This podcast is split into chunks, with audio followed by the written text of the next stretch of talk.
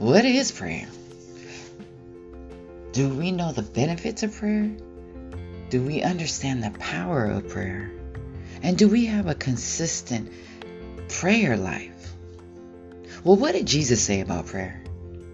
Well, welcome to Healing Hearts Podcast. Your host here, Coach Ruta, shares a variety of topics of real life struggles, moments of triumphs, loss and gains that we experience to equip and empower and encourage you listeners to live life by design, God's design, and not default, providing biblical solutions to man made problems. We are beginning our 15 day prayer challenge, and we have our 15 days of great content that we will begin to share and for you to listen throughout your day to encourage you to stay in this challenge and stay in this race of faith. So every day I'll be sharing a topic, scriptures, and encouragement and a short prayer to help you throughout your day. So I encourage you to listen to the end. For those that are not in this spiritual fit prayer challenge, I encourage you to listen to the end so that you will know how to join our prayer community. And I encourage you all to subscribe to this podcast so that you can get notifications of new episodes that are being available to you. Also, share this podcast so that it, this information can help someone else because if it's helping you, it will help them. Also, send a message. And of course, this is our spiritual fitness of our 15 day prayer challenge that we will run and finish.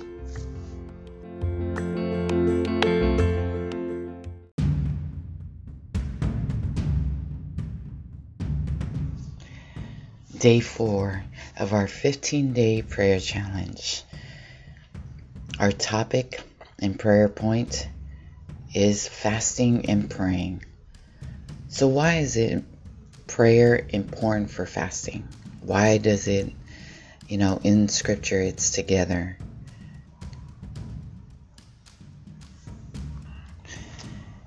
And what is fasting?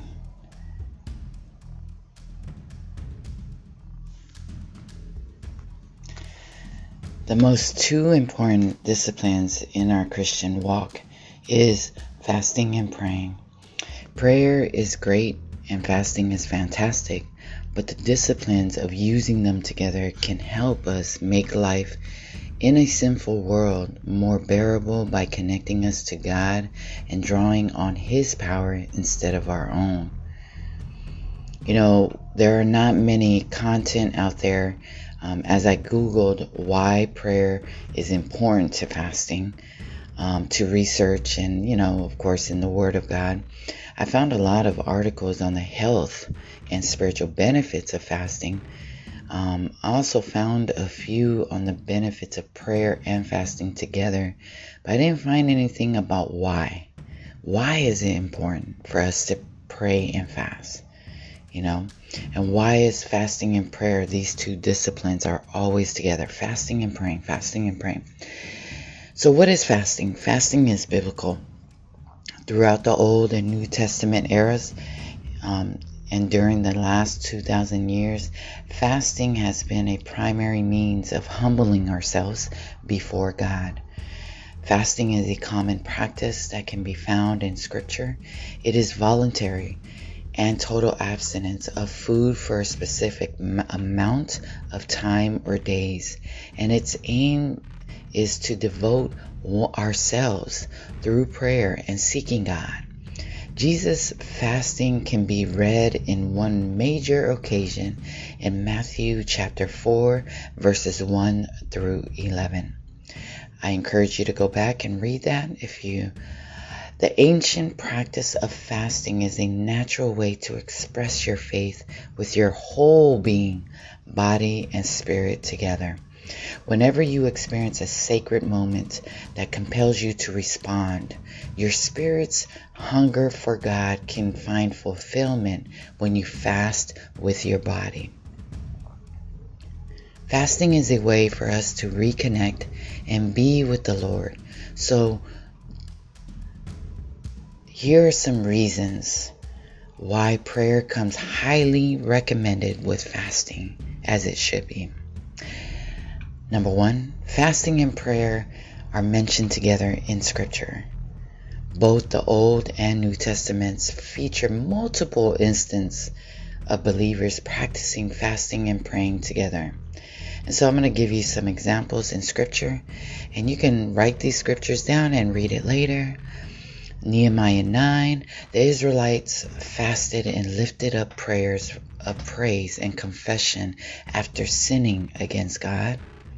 In Esther chapter 4, verse 16, Esther fasts with Israel and prays for the strength to ask her husband to spare Israel for Haman's plot of genocide.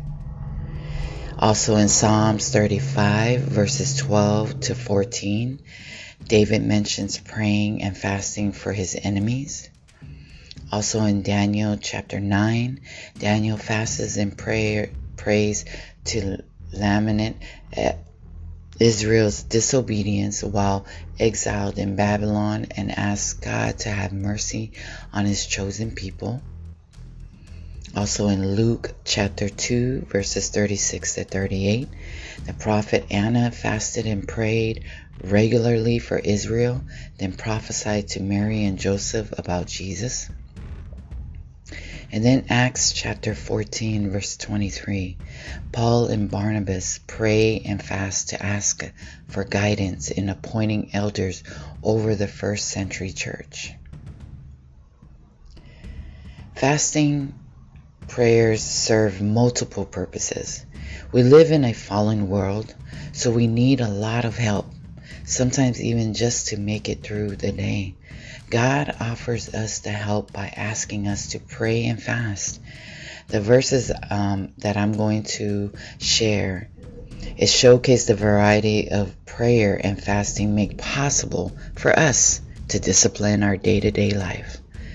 Praising God in Nehemiah chapter 9, granting courage, Esther chapter 4, verse 16, loving your enemies, um, Psalms 35, verses 12 to 14, reconciling yourself or your country to God, chap, um, Daniel chapter 9, Nehemiah chapter 9, remembering God's promises, Luke chapter 2, verses 36 to 38, and granting wisdom, Acts chapter 14, verses 23.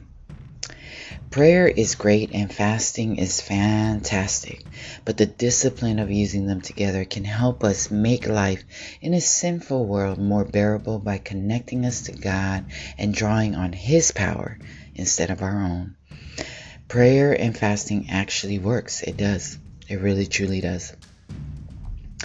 I encourage you if you do not have a, a, a, regimen of fasting and praying in your walk right now, I encourage you to, to get one because that is these two disciplines are going to help us to get into alignment for God's will to be um, evident in our own life and manifesting in our own life. You know, um, from a purely practical standpoint, the combination of prayer and fasting can lead to staggering results. It can. And, um, you know, we can uh, definitely look at, you know, how God, you know, um, in those scriptures that were mentioned earlier in Nehemiah 9, you know, um, when they were praying because they sinned against God, um, you know, God welcomed Israel back into his arms when they fasted and prayed. What about Esther? King Xerxes not only spared Esther when he had every right to kill her for approaching her to with that, um, you know, the throne uninvited. Because, you know, back in that era, you come to the throne uninvited, you can get killed. But she took that risk. But through fasting and praying, God helped her and, and, and rescued and, and, and rescued her people and she approached the throne with courage. Also with David, David doesn't materially gain from praying and fasting for his enemies. It's quite the opposite, actually, but he reveals to the world that he truly is a man after God's own heart. Are you praying for your enemies? Would you fast and pray for your enemies? David did that. Um, but he didn't have no results. But, you know, it really, truly, um, you know, he was a man after God's own heart. In Daniel chapter 9, you know, God hears Daniel's pleas through his fasting and praying and sends an angel to prophesy to him. You know, even in Luke, for Anna, the pro, uh, you know, the pro, uh, prof, he, she prophesied to um, Mary and Joseph, and Anna gets to meet the, her Savior in person because she was the one who prophesied to Mary and Joseph about Jesus. And then Paul and Barnabas found the men God wanted them to appoint as elders. You know, uh, fasting and praying, we should be praying and fasting whether or not we get the results we want. The hardships David faced in his life weren't enough to stop him. So, why are our hardships, our hardships, enough to stop us from fasting and praying? That's a question to you, listeners. Seeing that those results are possible should be more than enough to encourage us to make prayer and fasting part of our lives the same way the heroes of the Bible did. The truth about prayer and fasting may make us want to practice these disciplines as often as we can without harming our bodies. But there's the catch. Here is the catch. The only work if you're acting in service of God and not your ego or pride. Woo! You know, Jesus himself speaks against those who pray and fast for selfish reasons.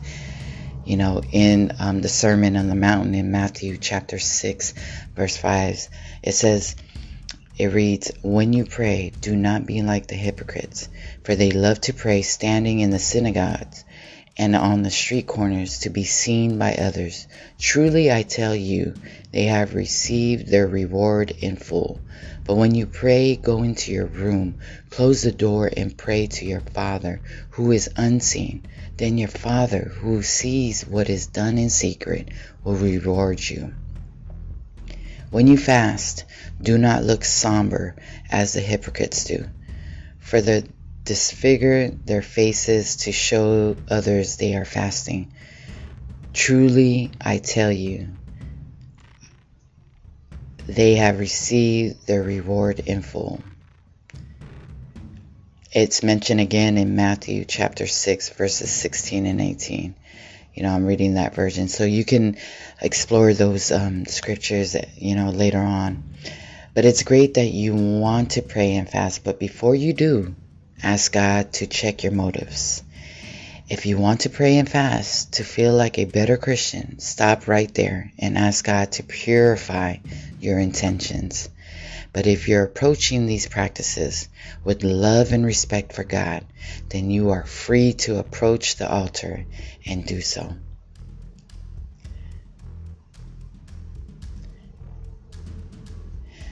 You know, in the Bible, it does encourage us to pray and fast, you know that the two disciplines can do when used together.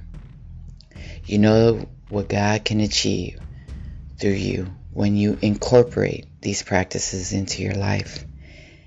And you know not to approach them for selfish reasons. There's still one question left unanswered. What comes next? Well, I challenge you. As I mentioned early on, I challenge you to approach God about whether your heart is in the right place to practice prayer and fasting. And if God says yes, I challenge you to do it. You'll be amazed at what the Lord can accomplish in your heart and life if you choose to take this path and exercise these disciplines in your Christian faith walk regimen.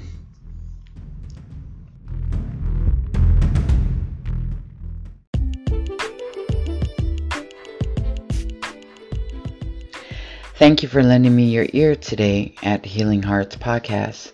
I hope what I shared with you today connected with your mind and flowed to your heart to empower you to press forward in your day today. And remember that you are living for a purpose. And if you are interested in learning more about Real Anointed Word Movement, Raw Movement, you can visit us at our website at www.realanointedwordmovement.com. You can find us on Facebook or Instagram.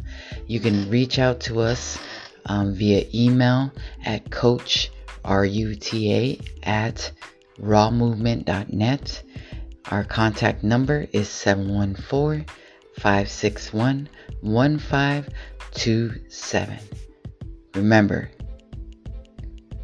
you are worthy to serve the King Almighty.